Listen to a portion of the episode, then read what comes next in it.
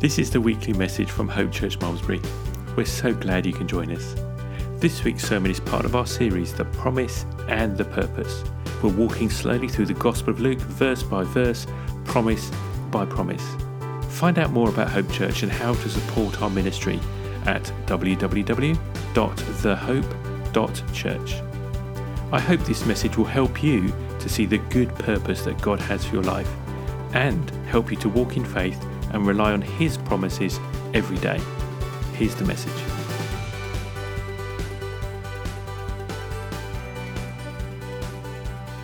Good morning. That was a perfect introduction, thank you, team, uh, to the message God has laid on my heart. And I just want you to remember the songs, I mean, the words of the song we've just sung. I want to seek your face, we sang. And I want to shine your love around, is it? Um, and, and, but help me to live it first. That sums up the message. So if you need to go home, you've got it. That'll keep you going. So, well, let's pray. Father God, I pray that you fill my mouth with proper stuff and nudge me when I've said enough. I pray, Lord God, that all that is said and done here, Lord, it's your spirit working in each of us. Have your way in this room today. Amen. Amen. I think I've had too much caffeine. I'm, having, I'm just having a moment, so I had to pray. Uh, but, you know, maybe it's because I w- I didn't get much sleep last night, partly because of Mark snoring. Um, and, uh, and partly because my neighbour banged on the wall at 4.20 in the morning. Can you believe that? Luckily, I was still awake at that point playing music. He banged and he shouted, Can we have a little respect, please? So I shouted back, Well, I'm not a big Aretha Franklin fan, but okay, this one's for you. okay, sorry, I repent. I will not tell another joke right now. That's all I've got for you. I will tell other jokes. I will keep trying. Okay. It was, it was a joke, it was. I, I, I tell you why, because I actually do quite like Aretha Franklin. and I definitely wasn't up at 420. Right, okay. Luke chapter 13, verses 1 to 5. Let's get to the scripture. Let's get on with the morning. Let's see what God has to want to say to us today. And can I just apologize? Because the last few weeks have literally been back and forth over, you know, it's like hell and damnation and repent, and we're still there. So I'm not apologizing. Sorry, not sorry, because this is what Jesus said at this point in these scriptures, in these scriptures. So here we go. Okay, Luke 13, 1 to 5.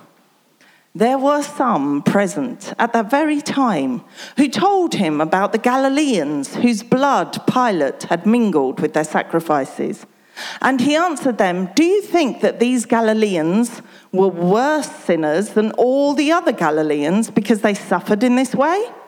No, I tell you. But unless you repent, you will all likewise perish.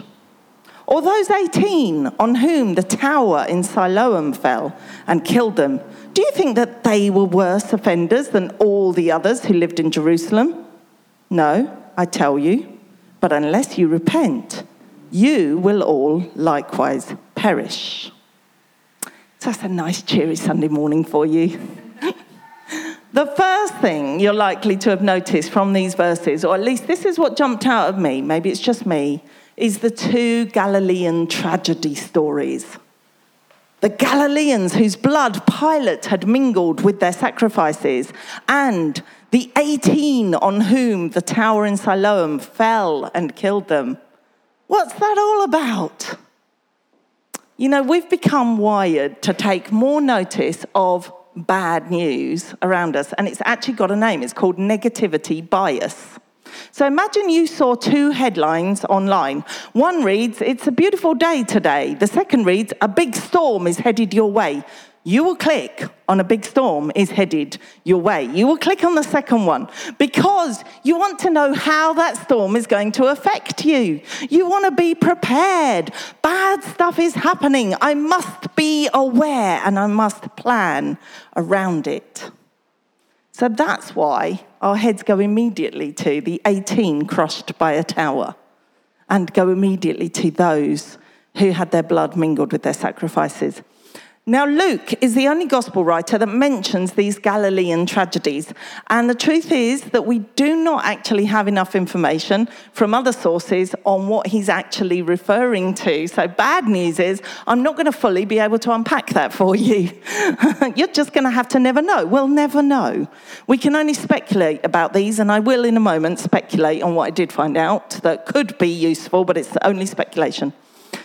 But I think that whatever happened in these instances, it was well known and ordinary news around about at the time. It was a normal topic of conversation.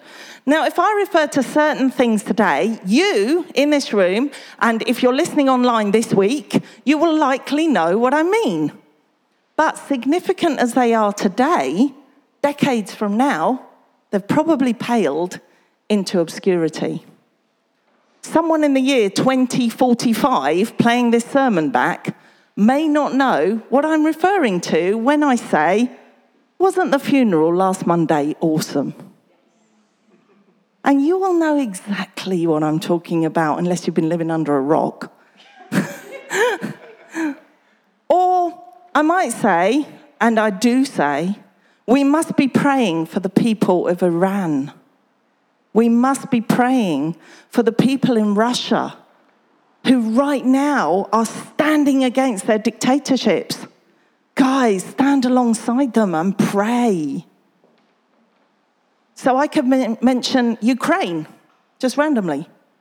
You all know why I'm mentioning Ukraine. I could mention COVID, and believe it or not, in 2045, they may not care. Something much worse may have happened in between. Or the World Cup in Qatar. That's something to be thinking about. There's a lot to be thinking about that. Critty's going, no, I don't like football. It's not because of the football, it's because of the country. there are Christians who are being persecuted in that country for their beliefs. There are others who are persecuted in that country. It's not a free country. The World Cup is going there. The world's eyes are going to be on there. The footballers, the British footballers, are going to be wearing rainbow armbands uh, to stand with the lesbian and gay community. There is a lot going on in the World Cup in Qatar. She's going to look it up now. So. And of course, I can mention the cost of living crisis. Now, between now and 2045, I suspect that might not be the only one. Okay, so we know what we're talking about when we mention these things. And I believe in those times, everyone knew what was going on. So let's have a look just quickly at those two tragedies referred to by Luke in this passage. It's likely that they're referred to because they're causing division amongst the religious groups. So let's start with each one. The Galileans, whose blood Pilate had mingled with their sacrifices, so meaning that um, he would have put them to death, to bleed, as it were, maybe on their way to sacrificing. Um, it's probably referring, or could be referring, to Galileans who were rebelling against Rome and therefore were punished by Pilate. But here's the problem the Pharisees were opposed to rebellion and so they would say, well, those Galileans deserve to die. Religion, hey? And the 18 on whom the tower in Siloam fell and killed them, well, possibly they may have been working on an aqueduct for the Romans right there. And the zealots would have said that the aqueduct workers deserved to die for cooperating with the Romans. So you got the Pharisees want you to die if you rebel against them, and you've got the zealots want you to die if you cooperate them. You can't win. Everybody will have opinions, and people are always making judgments against others. Holly Willoughby and Philip Schofield can tell you that. Not going to know what that's about in 2045. Jesus does not let them drag him into all that nonsense. He decides not to make a judgment, yet he's the one person there who can. He decides not to make a judgment on those who perished. Rather, he points out that they were no worse and no better than the rest of us. We all have to consider eternity, and we all have potential to perish spiritually if we do not repent. Now, it occurred to me that if our minds are wired to highlight threat, as I said earlier, how is it that some of us had more interest in the physical Galilean tragedies rather than the real, spiritual, personal threat for us found in this text? Verses 3 and verse 5 say, Unless you repent, you will all likewise perish. That should be danger enough to catch our attention because that's to all of us. Perhaps the words are too familiar for us in churches. Repent, repent. We almost switch off from it, we almost don't hear it. So, the rest of the morning, guess what we're going to be considering? repent. because it's, it's twice in the passage. I think it might be really important. Okay, this is what both passages say. Unless you repent, you will all likewise perish. Repent. Let's take a peek at the Greek. That word repent in verses 3 and 5, it's translated repent both times. But there are subtle differences in the Greek. In verse 3, it's metanoeti, and in verse 5, it's metanoeseti. It's just got an S in it, but it changes it just slightly. So, verse 3 Unless you repent, you will all likewise perish. This described a continuing repentance. Repent and keep on repenting. Verse 5 Unless you repent, you will all likewise perish, describes a once and for all repentance. So let's have a look at the Amplified, one of my favorite translations, because what the Amplified does is help you understand what the listeners would have understood from what was said. So Luke 13, verse 3 in the Amplified says, Unless you repent, change your old way of thinking, turn from your sinful ways and live changed lives, you will all likewise perish. And let me tell you, verse 5 is worded exactly the same in the Amplified. They don't make a distinction. Okay, but although the Amplified hasn't made a distinction between the diversity in the word repent that I just taught, it does clarify something. It clarifies how we can be called to both a continuing repentance and a once and for all repentance. Because let's go back to it again. According to the Amplified translation, repent means change your old way of thinking, turn from your simple ways, and live changed lives. So let's look at that. Continuing repentance would be changing your old way of thinking. Change your thinking. This, as we all know, is a process. That's not a one and done thing, is it? Got to change how you think about things. It's something we're all working on day by day. It's a continuing taking hold of our thoughts, bringing them under Christ and the truth of His word. 2 Corinthians 10, verse 5 says, We destroy arguments and every lofty opinion raised against the knowledge of God and take every thought captive to obey Christ. So it's ongoing. Let's look at Luke 13, verse 3 in the Amplified again. The Amplified also clarifies the experience of the once and for all repentance because it goes on to say, it started with change your old way of thinking, and then it says, turn from your sinful ways and live changed lives. So to repent, we turn away from the direction we were facing. We turn away from our sinful ways, our old ways, and choose to live changed lives. And this is what we in the Christian church call salvation. Now, here's how other parts of the Bible talk about salvation. Romans 6, verse 23 says, For the wages of sin is death, but the free gift of God is eternal life in Christ Jesus our Lord. That's why we call it salvation. We're saved from what we deserve. We don't deserve to have full access to God in heaven. You do not, you, not a single one of you, I don't care how good you are, and I'm quite a good girl, um, do not deserve to go to God, who is perfect, and ask anything of Him. We do not deserve to draw near to the throne of God, but we've been saved from what we deserve which is the wages of sin is death and separation, eternal separation from God. We've been saved from that through the blood of Jesus on the cross. That's what this is all about. That's what the Christian life is about. So 1 John 1 verse 9 says, If we confess our sins, he is faithful and just to forgive us our sins and to cleanse us from all unrighteousness. That's how we become righteous. That's how we have the right to go to God. Acts 3 verse 19 says, Repent, therefore and turn back that your sins may be blotted out. So, let's see it like this. Before you repent, you're facing in one direction the world. You live life the world's way, the way everybody else does. You make your choices and your decisions based on what the world tells you. I believe I just preached that two weeks ago. you know, it's the world's way. When we choose to stop following the world's ways and being led by our sinful nature, all our feelings leading us, we repent. We turn to face Jesus, to live his way, led not by our sinful nature, but led by the Holy Spirit who leads us, who comes to dwell in us in that moment. So now you're facing in the opposite direction. That's why a lot of people will have taught you repent means turn, because it is a turn, it is a change, it is a full movement away from one focus to another. And that's why I love that song that we finished with, because it was about facing Jesus. You can't follow what you're not facing. Don't tell me you follow Jesus, but watch the world. You've got to be facing Jesus to follow Jesus.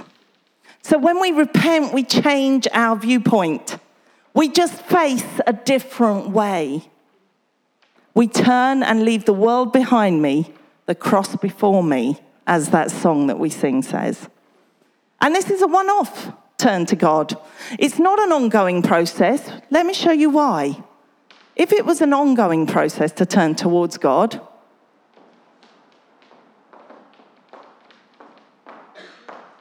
You'd be spinning. My head is spinning. You're making me dizzy. You're spinning. Because that's not what we're designed to do. We were never designed to be whirling dervishes. We are not supposed to be spinning. It's one and done. It's a single decision to turn from the world to Christ, and it's complete in the one process. Because why? Because Jesus died once and for all sins to be removed from coming between us and God. And there's a lot about it in Hebrews, but have a look. Hebrews 9, verse 26 says, He, Jesus, that is, has appeared once for all at the end of the ages to be to put away sin by the sacrifice of himself. And it goes on and on. I didn't put it all in here because there's just lots of words in Hebrews 9. There's a lot of words in Hebrews, let me be honest. Um, and, and I think anyone who knows the book might know what I mean. Um, and it's very wordy. Um, and one of the things it goes on and on about is that it's not a continual sacrifice, that Jesus did it once, the lamb died once. John 19, verse 30, um, is, is when Jesus is on the cross, and Jesus declared, It is finished. He didn't say it's half done and you must continue the work. He said, It is finished. And he bowed his head and gave up his spirit. So let's keep with the peek at the Greek just a little bit more and take it just a little bit further because this might just rock your world. This is the bit, if you've gone to sleep, wake up. This is the bit. This is the bit. This is the one you want to go home with, okay? The Greek word translated as repent, I don't know if you know how Greek works, but it's usually like joined words together. So it's, it's different bits of words put together.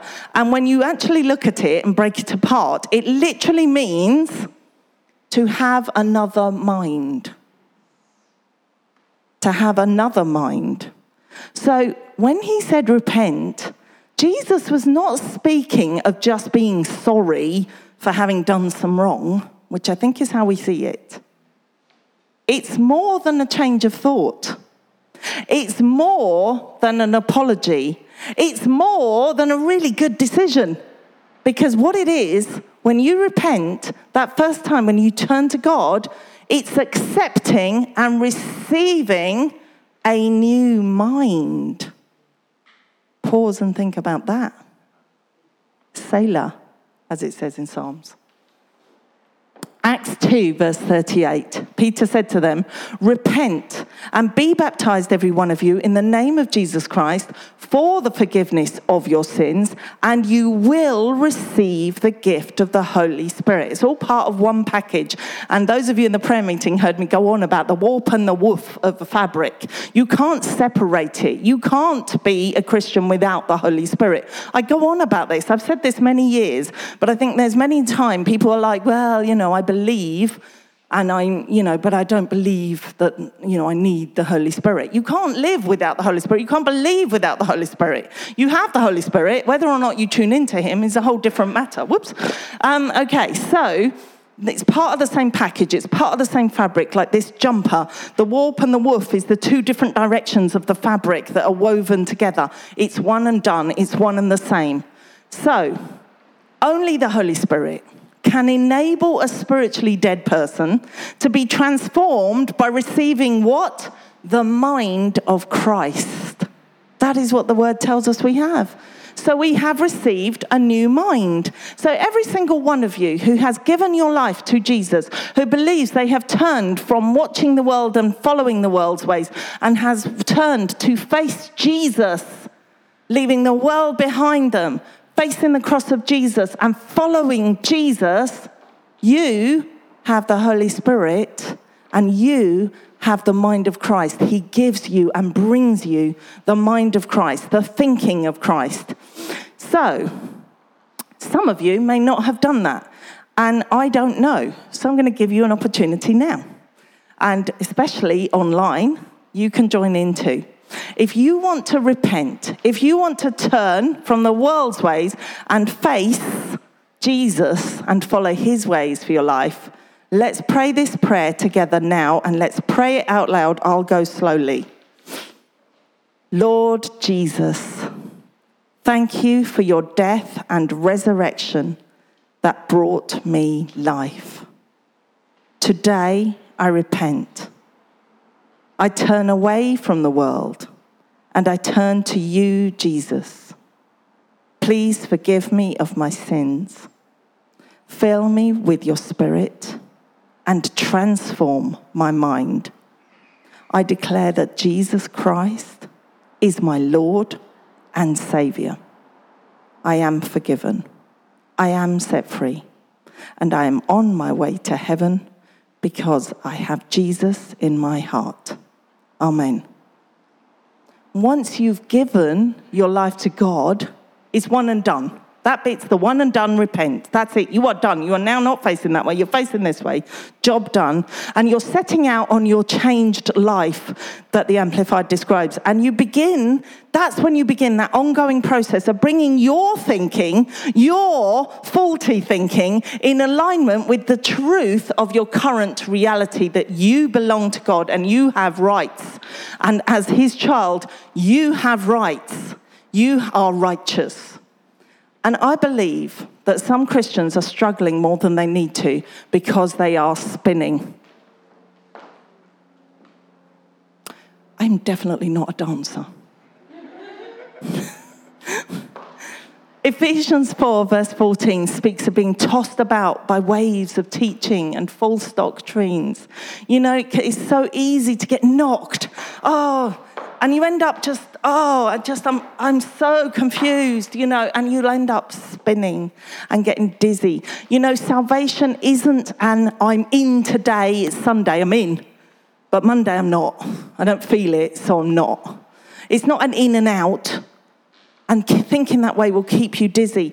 And I believe, as I was driving here, God said to me, that's not the only thing that's keeping people dizzy.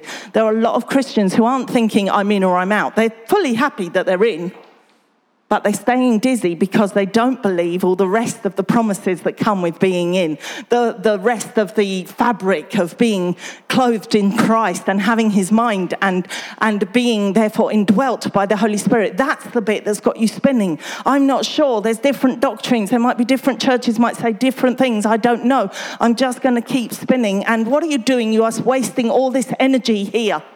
You are wasting all this energy doing absolutely nothing, making no difference for God in the world at all, shining that light, shining that love that that song was talking about. That's what we desire to do, but we're stuck. Why? Because we're spinning.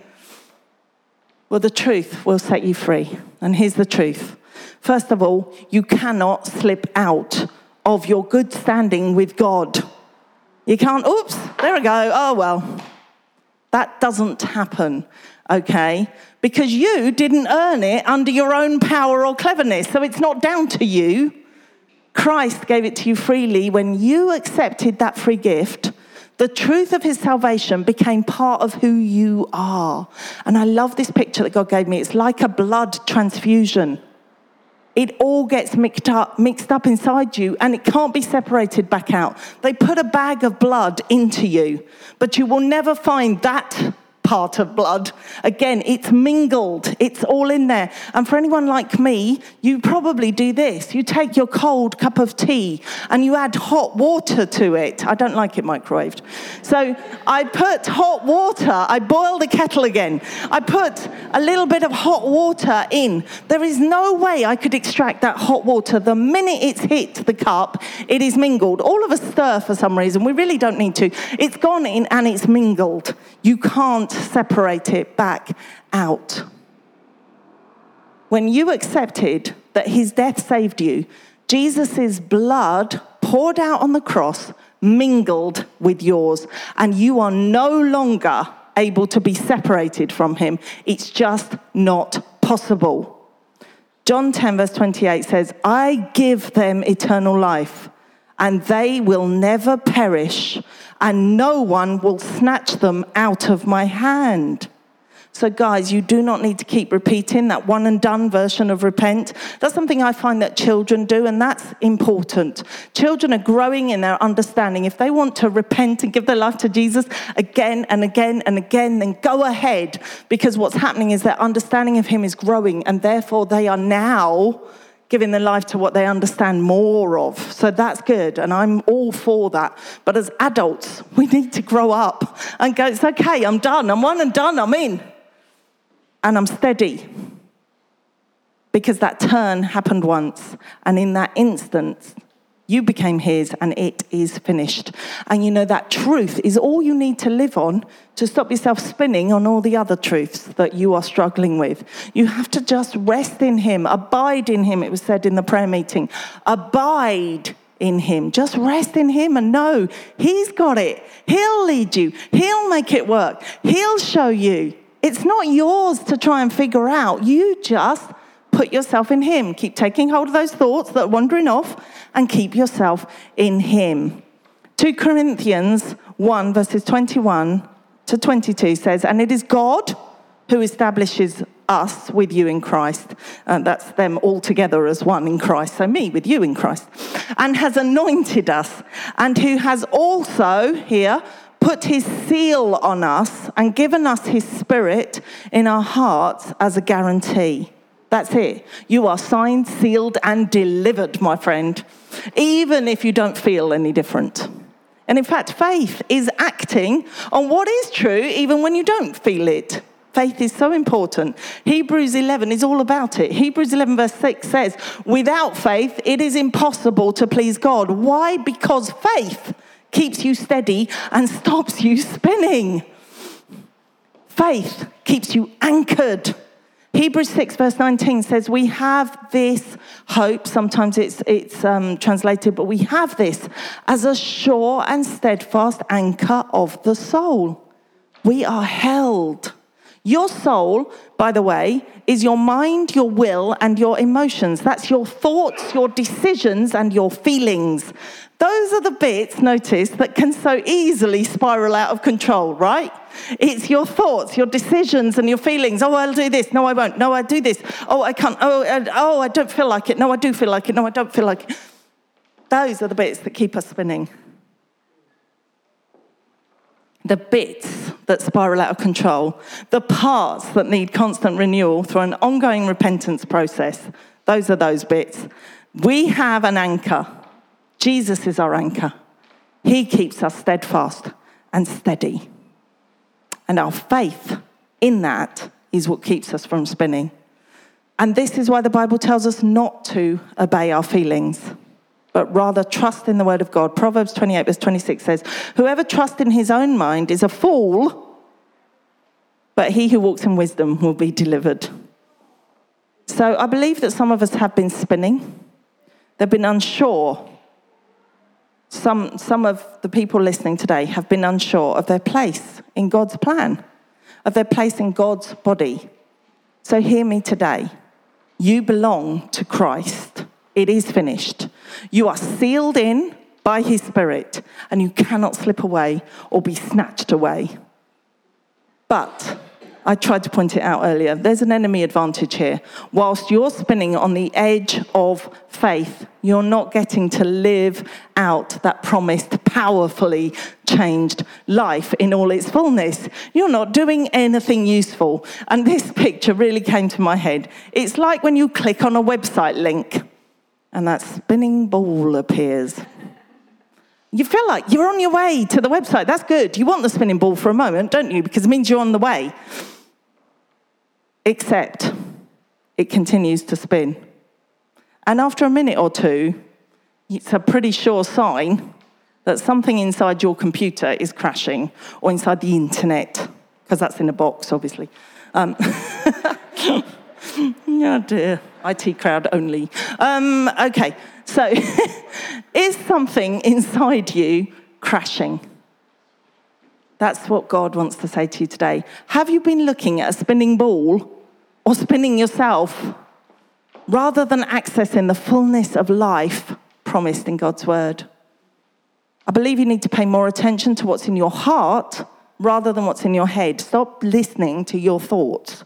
Your head will keep you spinning. That's the song, isn't it? You're making me dizzy. My head is spinning. Your heart, connected to God's Spirit, carries the truth. So, Switch off that confusion and start connecting to God's Spirit that dwells inside you.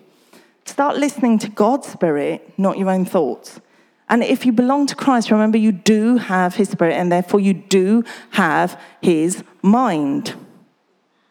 2 Timothy 1, verse 7 says, For God gave us a spirit, not of fear, but of power and love and self control. That means you have the ability to control these thoughts and to get on top of this.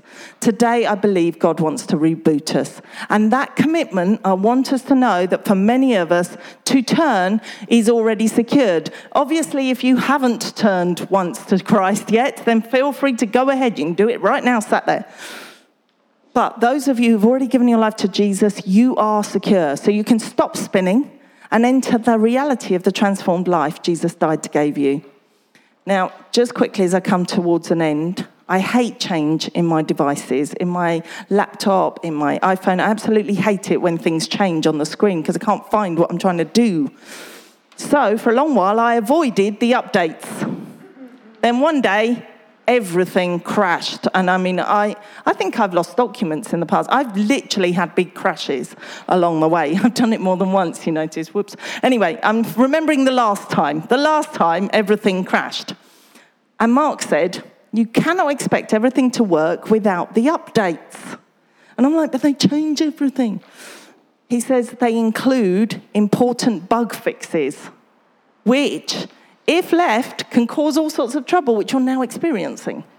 Okay, so what happens is you need the updates to come into your devices in order to keep your devices working how you want them to. And even if it changes the way it looks for a minute, you'll just have to get on board with that because actually you needed that update because it will stop everything disappearing and crashing.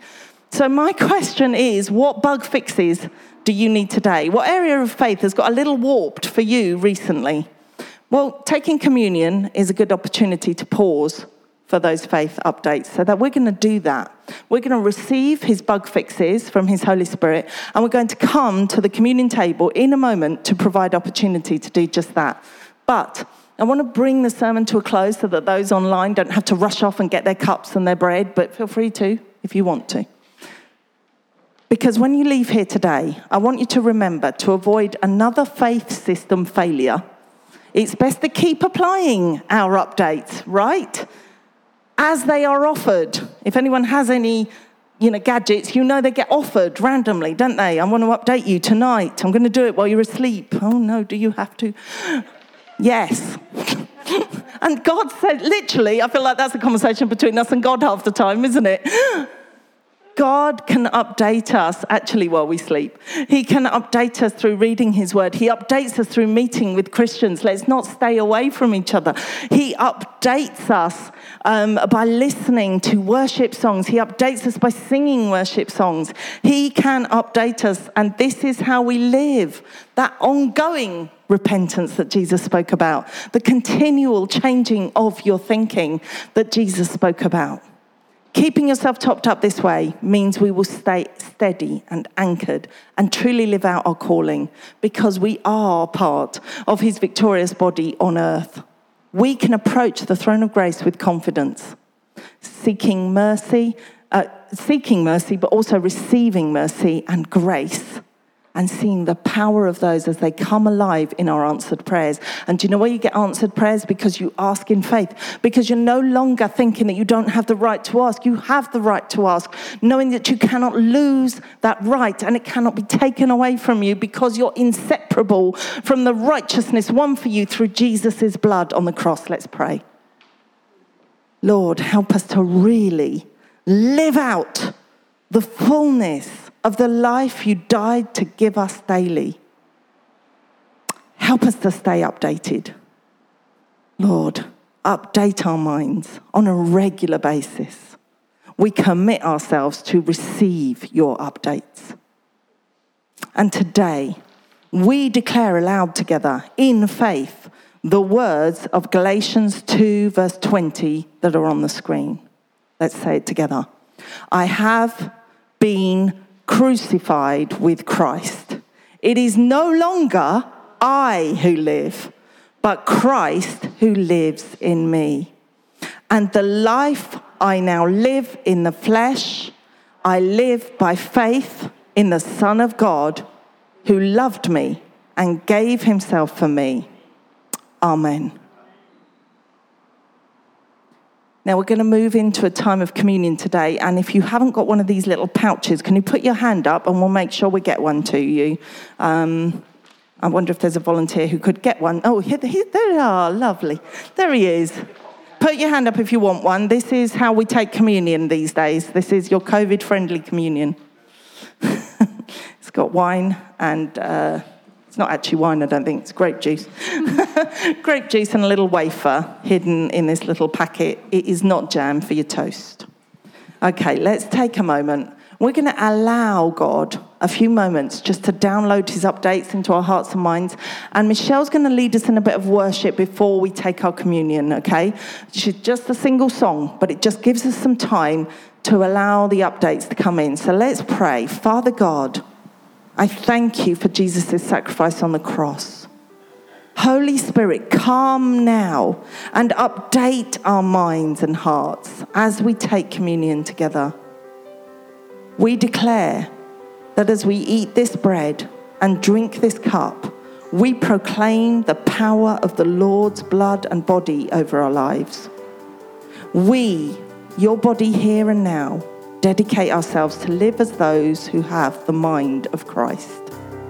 Lord, bring your revelation, bring your bug fixes, refill and reboot your people here in hope. Holy Spirit, have your way in us today. Amen.